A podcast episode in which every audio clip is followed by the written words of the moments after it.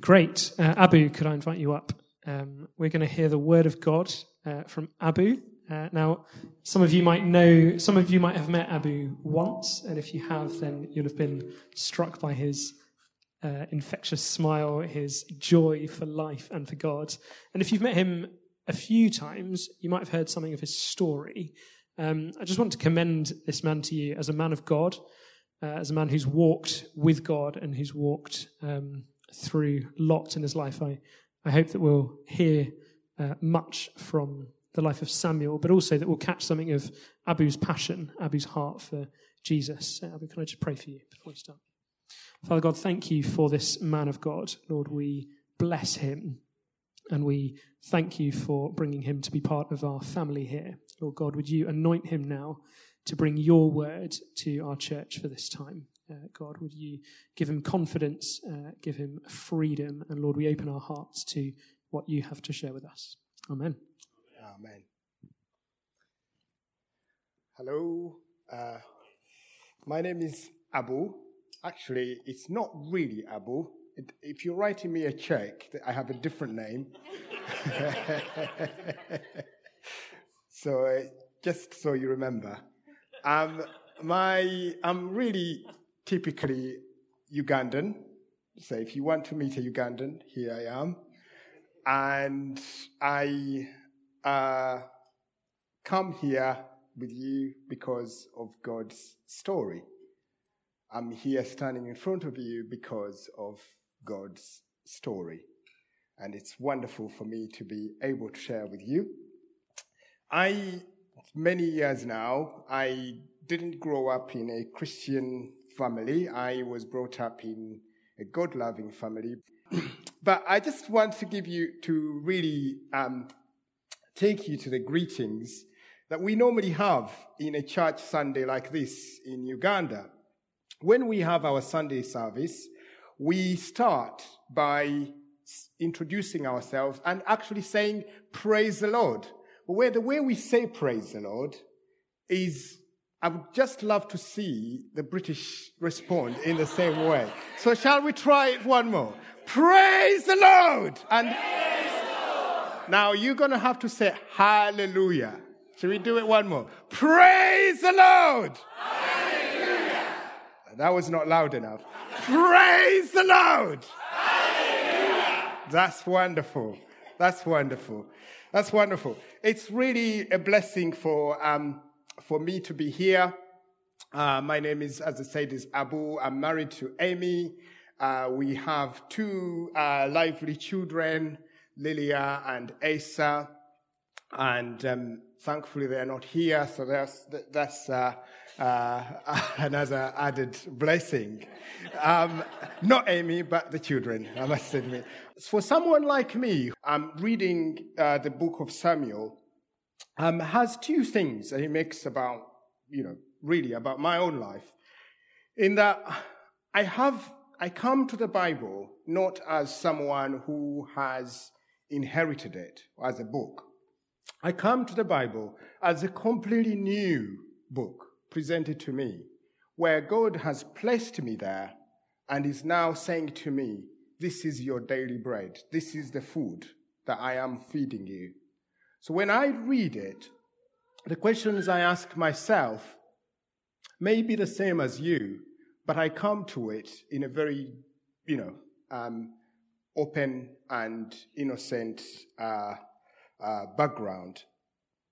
And then also, uh, last week we looked at, uh, Lois looked at Ruth, the story of Ruth in the Old Testament. And she identified a number of things. She said um, the Old Testament is all about, that book is all about the highs and lows. And God's people in the place of the highs and lows.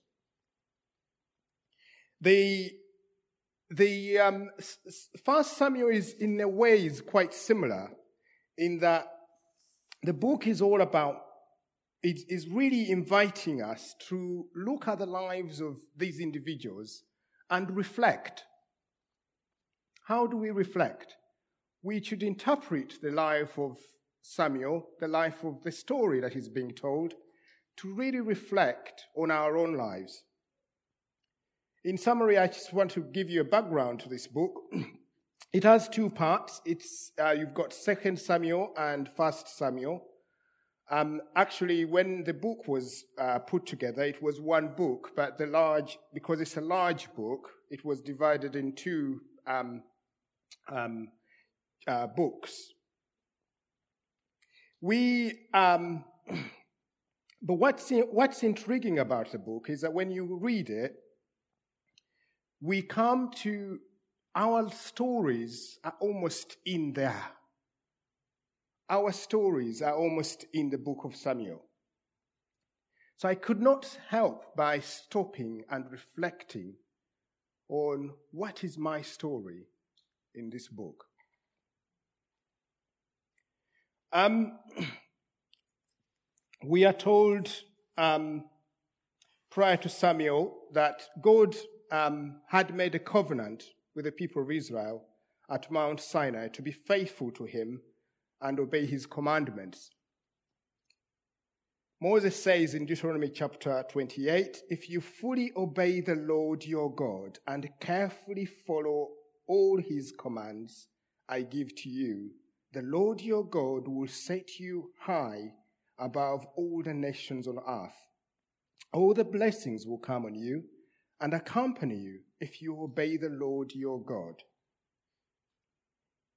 He had also warned them about the consequences of disobeying God. The Israel is called to be dedicated to God, to look to God.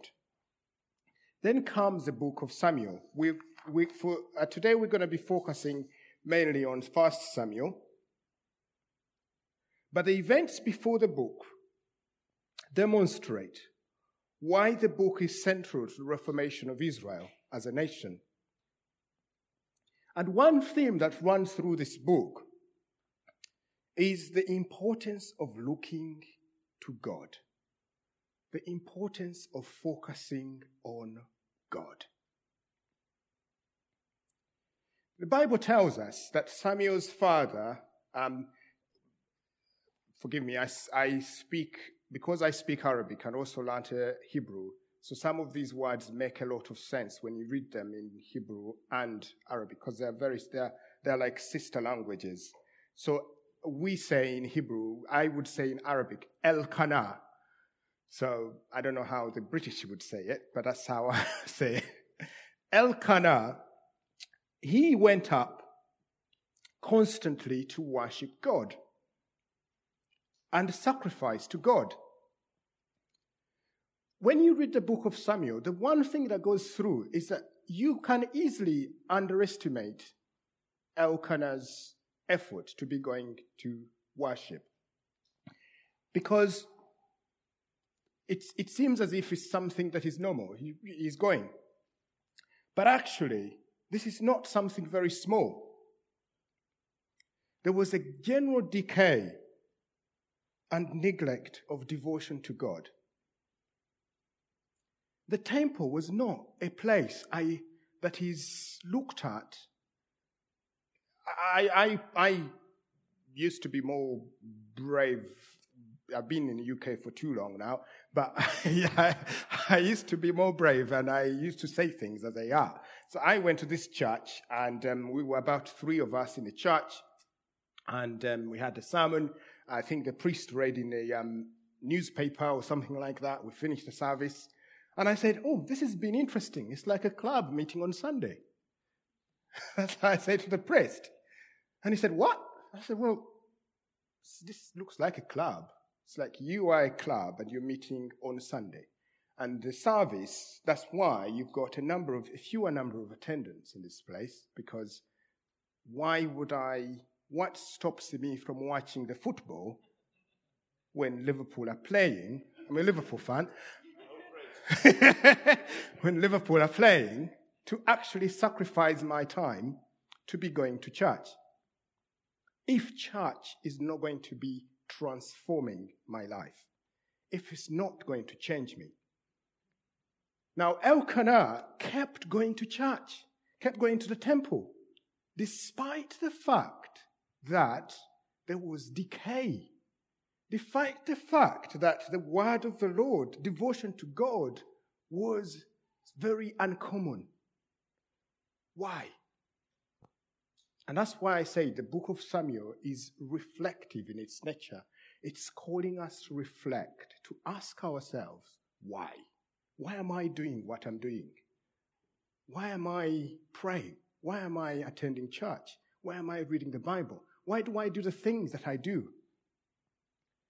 Um, it's his faithfulness in doing this is even more remarkable because the place where he was going, Hophni and uh, Phinehas, the sons of Eli, were the presiding priests in the temple. And we read in chapter 2, verse 12, that they had no regard for the Lord. Now imagine going to a place of worship where the priest or the pastor of that place has no regard for the Lord. But you are still going.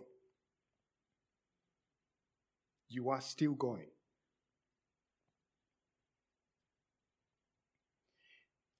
The other interesting thing is that Eli's children knew about God. They knew the daily routine of priestly life. They even knew God's laws concerning all kinds of offerings. However, they disregarded God. There is the, they were in ministry, but they didn't know God. But people still gave them respect reserved for a priest. But God did not look at, at them as his faithful servants. But Samuel's father did not look to Eli. He did not look to the priests. He looked to God. He identified the greatness of God. And he came not for what was happening, but to God. His focus was not on, this, on the temple. His focus was not on the priests. His focus was on God.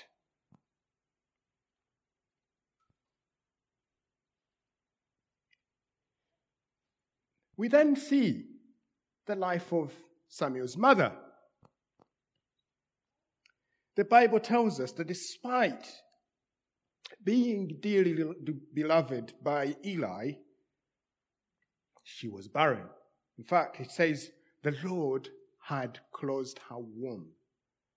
It's a difficult passage to read because you read it and say, The Lord Almighty has not given her a child, and she's crying. She's there. She comes to God. Now, despite being depicted, um, uh, the Bible tell, tells us that she was be- beloved by Eli. We see that she, um, that special treatment could not lessen her grief. On, in, uh, on top of that, Penina, Eli's second wife, was blessed with children, but she could not be thankful instead mocked Hannah to the point of depression. The, but again, when you look at this story, you then ask yourself, how did Hannah respond? How did she respond? She responded, she did not respond. She could have responded to Penina by provoking her back by simply continuing to fight her. She could have caused her husband to look elsewhere than to look to God. She had people to look to, but she had a history to look back to. Sarah, Rachel, demanded Abraham to sleep with their servants so they could have children. She could have stopped loving her husband or insulted Penina back by some unkind words. Instead, she turned to the Lord for fervent prayer. She knew that only God can take away her misery. She looked only to God's attention, not to human sympathy. She knew that she can approach God independently without going through Eli. She knew that despite the Eli's sons going away from God, she was not there because of Eli's children. She was not there because of Eli. She was there because she knew her God.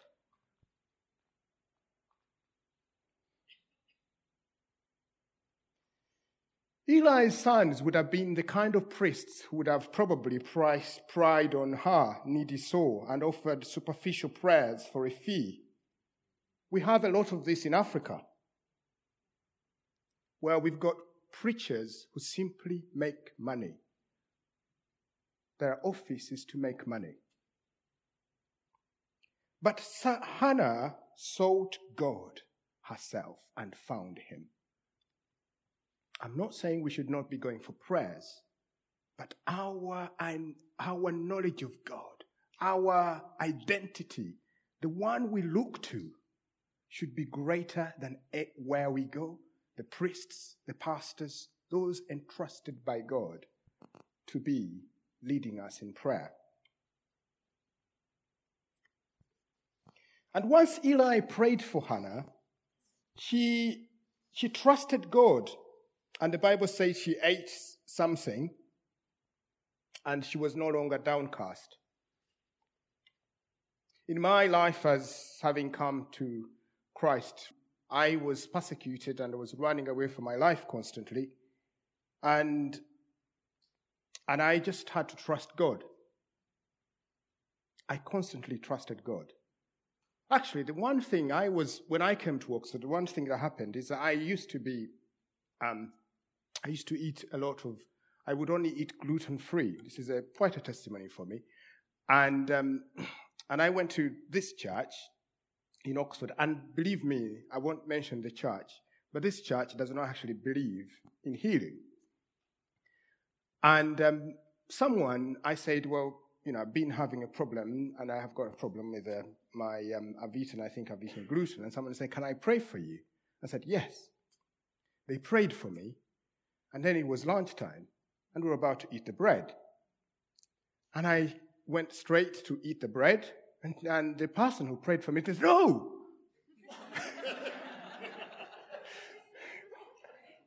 and I said, But you prayed!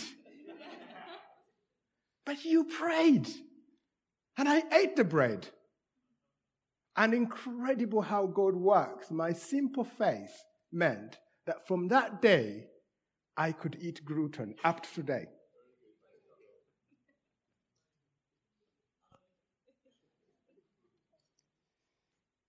We then look at the life of Samuel himself. What do we see? Although Samuel lived in a temple, he was exposed to the ungodly influences of Eli's children.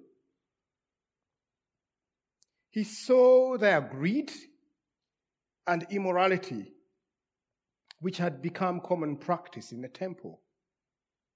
Yet the Bible says he grew in holiness and continued to minister before God. How is that possible? How is it possible? I think it is possible when you abandon what I call churchianity to godliness. When you see God greater than the church when you see God greater than anything else. I think one of the things that is trapping the church is religion, is the practice of how we do it. This is how we do it. This is how we do it. We have to pray. We have to do this. We have to do this. Have to do this. Instead of coming to God and looking at Him as the great, the great God. But what was so different about Samuel compared to Eli's sons? Despite growing up in the temple, Samuel's parents also had an exemplary life for him to look to. They dedicated him to the Lord. They were going to the temple not because Eli and his children were there, because they recognize the greatness of God. And I ask myself when I look at my own children, how purposefully have I intended to dedicate my children to God? How many of us purposefully look to God to dedicate our children to God? Are we going to be like Eli, who comes to his children and says, I hear what's happening? Because he wasn't involved. And the other thing that is difficult when you read Eli's life, he was so busy in the ministry. And he didn't really have time, dedicate time to his children. He was so busy serving God that his children were second priority to ministry.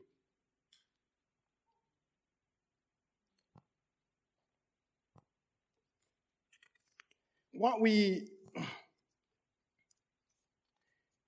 that's why I said earlier that the book of Samuel is, is a very reflective book. It's asking us, look at your life and ask big questions. Ask yourself, what's my place when I read this book? These Samuel's children were familiar with the temple, were familiar with religiosity, but they did not know God. We have an African proverb which says, A tree must be pruned straight when it's tender, when it's at a tender age after it's grown, its shape is permanent.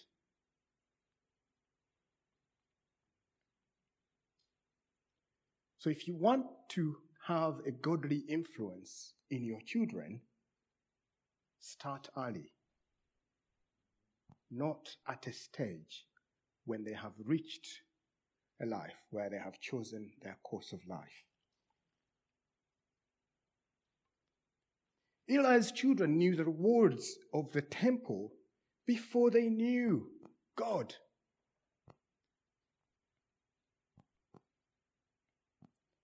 And what we also see is sadly, Samuel's children followed course. When you read uh, 1 Samuel chapter 8, verse 3, Samuel's children did not walk in their father's footsteps to fear the Lord they did not know the Lord despite serving in spiritual offices.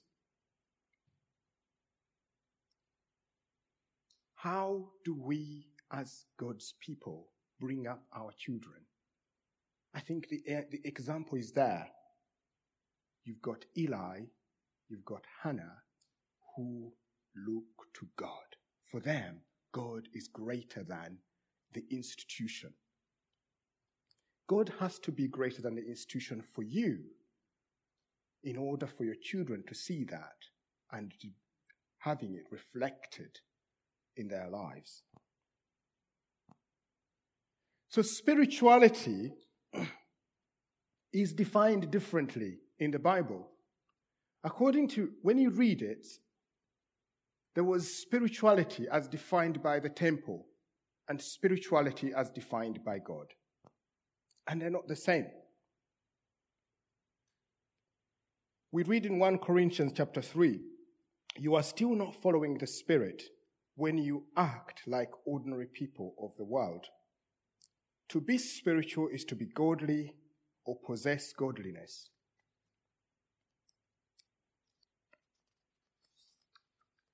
What we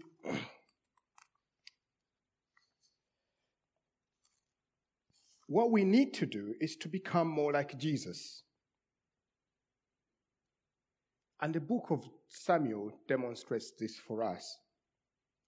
Knowing God involves letting Him be the object of our thought and our focus. Recognizing that the heart, our heart, the heart is deceitful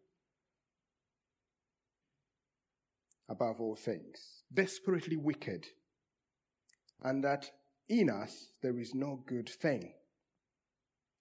Having our hope in Christ, our mind being fixed upon Him, our attention focusing upon Him, we desire to be transformed in His likeness.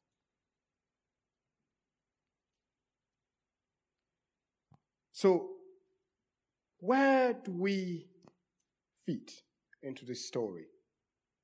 Where do you fit into this story? Where do you find yourself?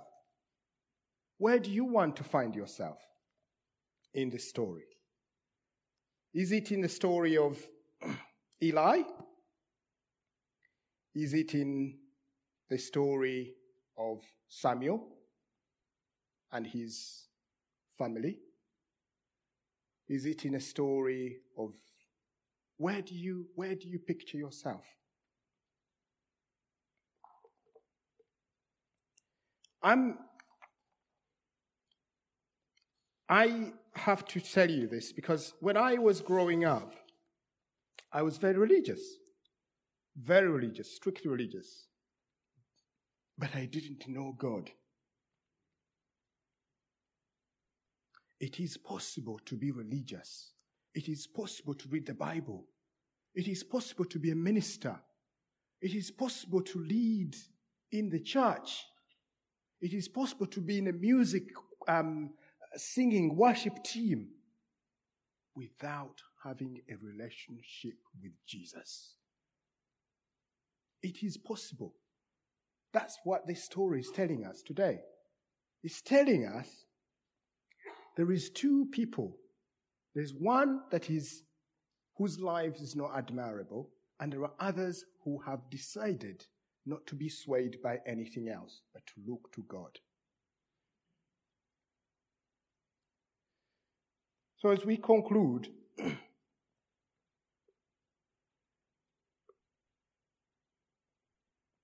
Paul says to the Philippians, Let this mind in you, which was also in Christ. He asks, he urges them to let the, the mind in you, which was also in Christ Jesus. To the Colossians, he says, If then you are raised with Christ, seek those things which are above, where Christ is sitting at the right hand of God. Set your mind on things above do not set your mind on the organization. Do not set your mind on religious practice. Do not set your mind on priests or pastors. Set your mind on Christ.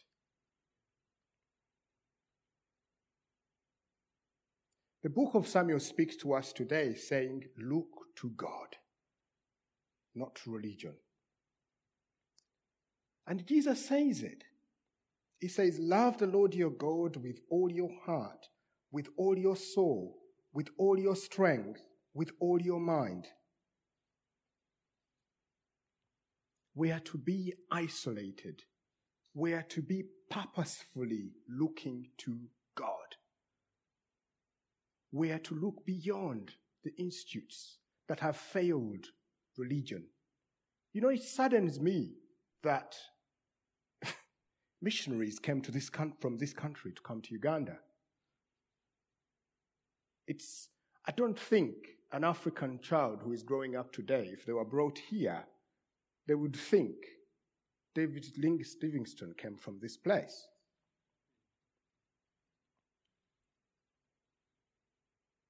But the churches, the buildings that David Livingstone went to, the churches that those people built, they're still here. But the passion, the understanding of God, the knowledge of God, the dedication to God is not there.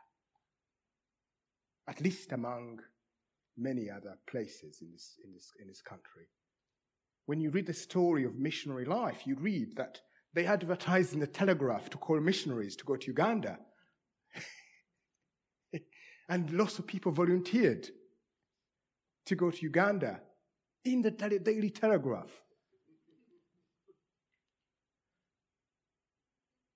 But because if once you lose the focus, once you lose focusing on God and focus on religion, you become no different. And I always say this you can never make a difference unless you're different. And you can only be different if Christ is in you. Hallelujah. May the Lord bless us. Let me just pray for us. Heavenly Father, you died on the cross for us all. You gave up your life. You said, if anyone wants to follow me, let him forsake. Let him lose, carry his own cross, and come and follow me. Lord, will you make us today in this building people who are purposefully, daily, looking to nothing else but you, looking to no one but you, understand why we are called to be children of God. Help us, Father, to bring our children in ways that makes them realize that it's not about the church or the building, it's about you, the one who has died for us and resurrected. Exalt your name, Lord, in our lives. In the name of Jesus.